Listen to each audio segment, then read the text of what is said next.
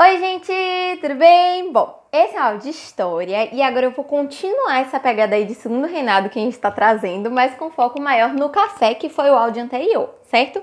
Só que agora eu vou puxar isso um pouco mais pro lado do desenvolvimento industrial, porque nesse áudio eu vou falar principalmente de Era Mauá, do Barão de Mauá. E as duas coisas andam juntas, né? Ele tem tudo a ver com desenvolvimento industrial e à medida que eu for falando você vai entendendo melhor isso. Então, como a gente partiu do café, vamos começar daí. A gente está aqui em um momento da economia brasileira que o café está produzindo muito, né? Tá circulando muito capital e que está levando a um surto industrial. Por quê? Tá realmente muita produção, muita circulação, muito mercado funcionando, tem muita coisa acontecendo economicamente no Brasil agora.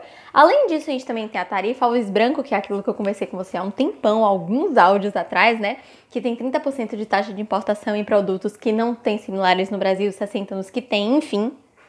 Tem os imigrantes que estão vindo como mão de obra assalariada, né, que também movimenta o mercado interno. Então tem tudo isso aí que está movimentando muito capital, muito dinheiro, muita circulação dentro do país. Isso está trazendo o Brasil para uma para um panorama mundial capitalista, né? Isso está introduzindo o Brasil no mundo capitalista. E uma das maiores figuras nesse processo, né, uma das pessoas mais importantes para isso tudo, foi um cara chamado Barão de Mauá. Quando você ouvir falar de Barão de Mauá, eu quero que você pense em ferrovia. Por quê? A principal coisa que colocou ele nesse panorama importante aqui no Brasil foi a estrada de ferro dele, certo? Nessa época a gente precisava construir ferrovias, lógico, né, para poder levar aos portos, aos portos para poder fazer o escoamento da produção do café, e ele fez a estrada de ferro Mauá, certo? Ela foi a primeira de várias ferrovias que surgiram, então Recife São Francisco, Dom Pedro II, Bahia São Francisco, Santos Jundiaí, Companhia Paulista, todas essas ferrovias que eram essenciais para o escoamento da produção do café, né?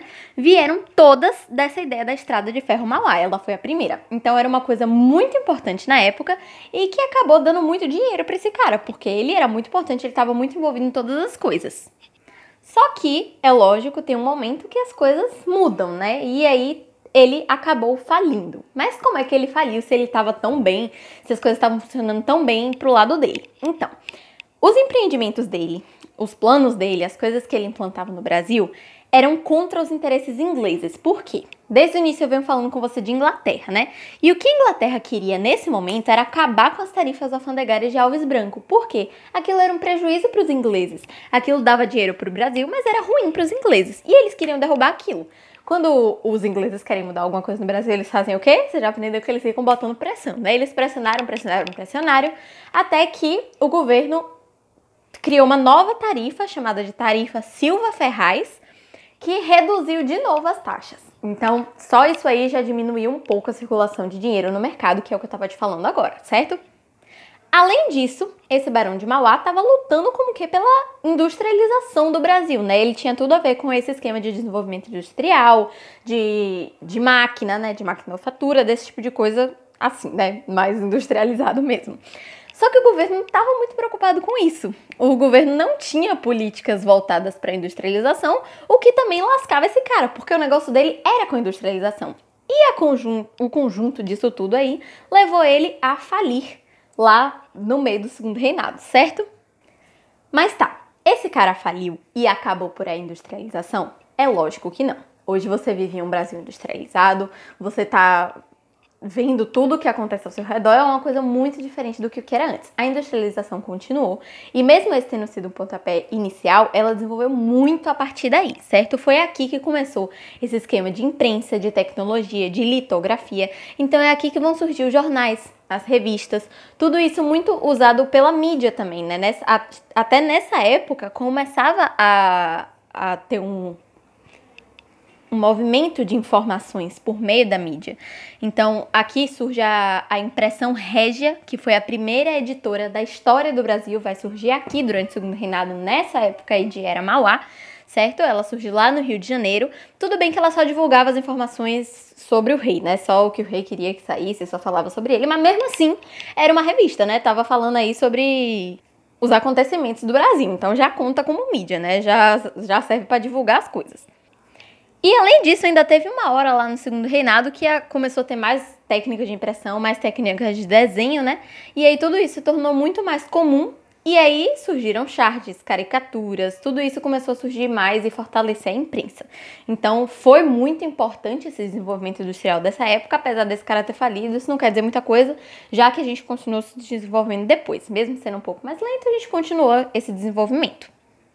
Junto com isso tudo, veio o cenário de identidade nacional, que é a próxima coisa que eu quero falar aqui com você. Que é isso? Como é que isso vai se dar aqui?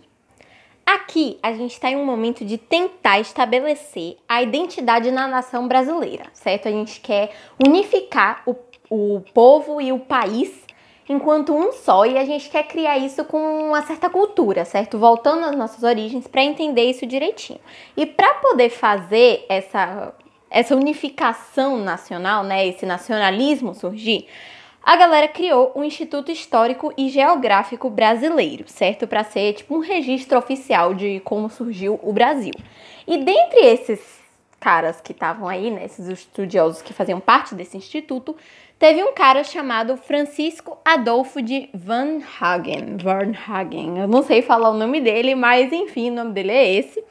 E ele surgiu como um historiador para poder falar onde foi que surgiu a nação brasileira enquanto nação brasileira, certo? E para ele isso aconteceu antes da criação do Estado brasileiro. Então, antes do Brasil virar um estado independente, né, um estado próprio, já existia a nação brasileira. Por quê? Antes disso, o povo brasileiro teve que lutar pra, pela expulsão dos holandeses no Nordeste. E aí ele encarava que essa união entre brancos, negros e indígenas contra o imigrante foi o que uniu todo mundo como povo brasileiro, certo?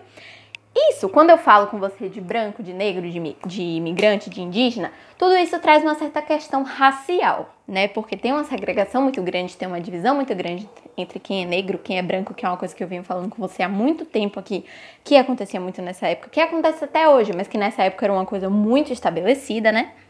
E nessa época todo mundo meio que depositava os problemas das nações deles no, na mestiçagem. Então, se as coisas estão dando errado, é porque a gente misturou raças. E o Varnhagen, né, esse cara aí, ele era meio que de acordo com isso. Por quê?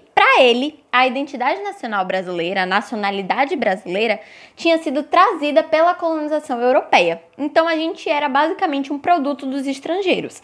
E por isso ele não viu problema nenhum em excluir os negros, os indígenas e os pobres, porque já que a gente era dos europeus, a gente era todo mundo branco, né? A gente deveria pelo menos ser todo mundo branco.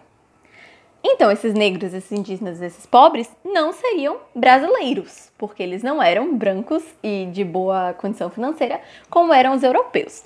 É uma loucura isso? É uma loucura isso, mas é como ele pensava na época e isso se deu com uma questão racial, certo? Que é uma coisa muito importante para você entender.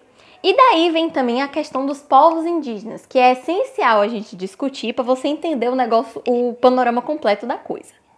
Como eu acabei de falar, os indígenas também foram excluídos nesse contingente aí de gente que eles decidiram excluir da qualidade de brasileiros, né?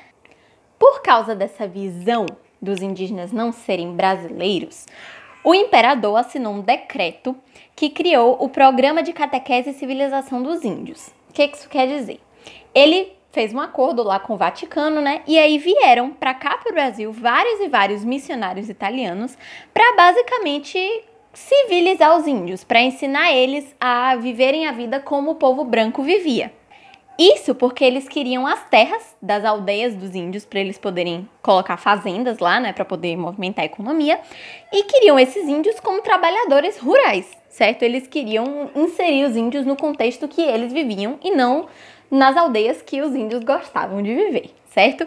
Esse processo foi chamado de aldeamento e aconteceu por muitos e muitos anos aqui no Brasil, para basicamente mudar a cultura dos índios para que eles pegassem a cultura dos brancos, certo?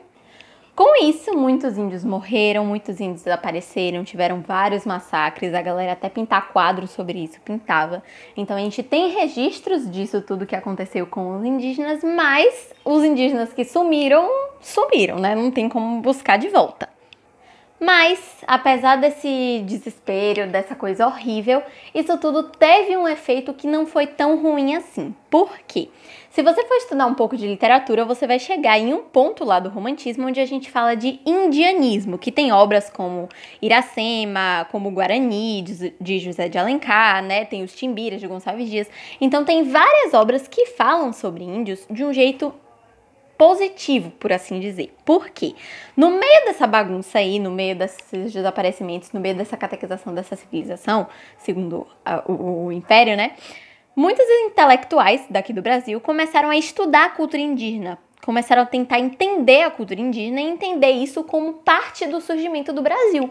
Porque, pô, os indígenas estavam aqui antes dos portugueses chegarem. Então, o Brasil é muito formado pelos indígenas e as pessoas não enxergavam isso assim naquela época. Então, eles queriam valorizar a cultura indígena para poder trazer o, o, índio nativo, né, como um símbolo da identidade nacional, para poder trazer a ideia de que o índio era também um herói nacional. E aí é que surge o indianismo que é uma coisa que a gente estuda mais em literatura do que em história, mas que faz parte das duas, lógico, porque estava tudo sendo produzido ao mesmo tempo. É basicamente isso, espero ter ajudado. No próximo áudio sobre o Segundo Reinado eu vou falar de crise da monarquia brasileira, certo? Que aí eu vou falar um pouquinho de abolicionismo, vou falar um pouco mais daquelas leis que eu já tinha conversado um pouco mais atrás, certo? Para poder chegar aí no fim da monarquia para a gente instituir a república. Um beijo, espero ter ajudado tchau!